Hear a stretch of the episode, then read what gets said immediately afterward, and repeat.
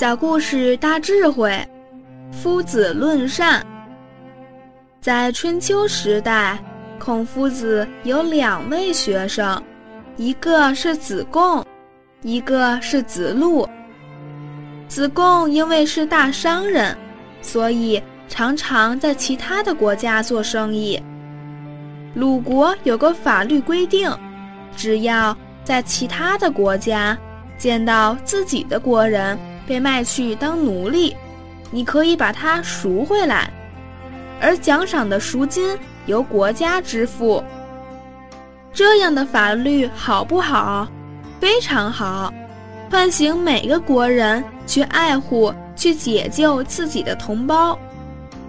子贡赎人回到国内，当官府把赎金奖给他的时候，子贡并没有接受。一般人就会觉得子贡很高尚，不要赎金。但是子贡走到夫子面前，夫子就批评他：“子贡，你这样做错了。”鲁国人都很贫穷，当他们到其他国家看到自己的国人，他会考虑到：假如我赎他回来，我去拿赎金。好像比子贡矮了一截，他就会有所顾虑，因为他拿了赎金，就显得没有子贡那么高尚。可是他不拿赎金，经济状况又很拮据，家里生活就有困难。当然，他在救人时会有迟疑，这就会有不良的影响。所以，夫子说。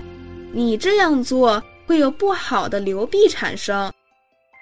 另外有一天，子路走在路上，刚好碰到一个人溺水，子路看到后立刻跳下去把他救起来。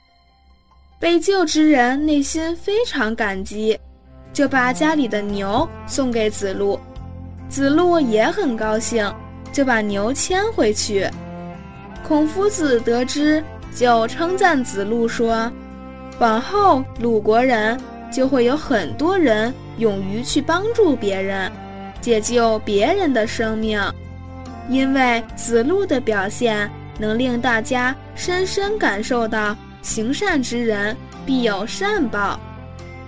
一般人会觉得子贡不受赎金比较正确，子路受牛好像没有子贡那样高尚。”但是，夫子观察事物，不是只看现前，还要看以后所产生的流弊；不看一时，而要看久远；不看一生，而要看对天下的影响。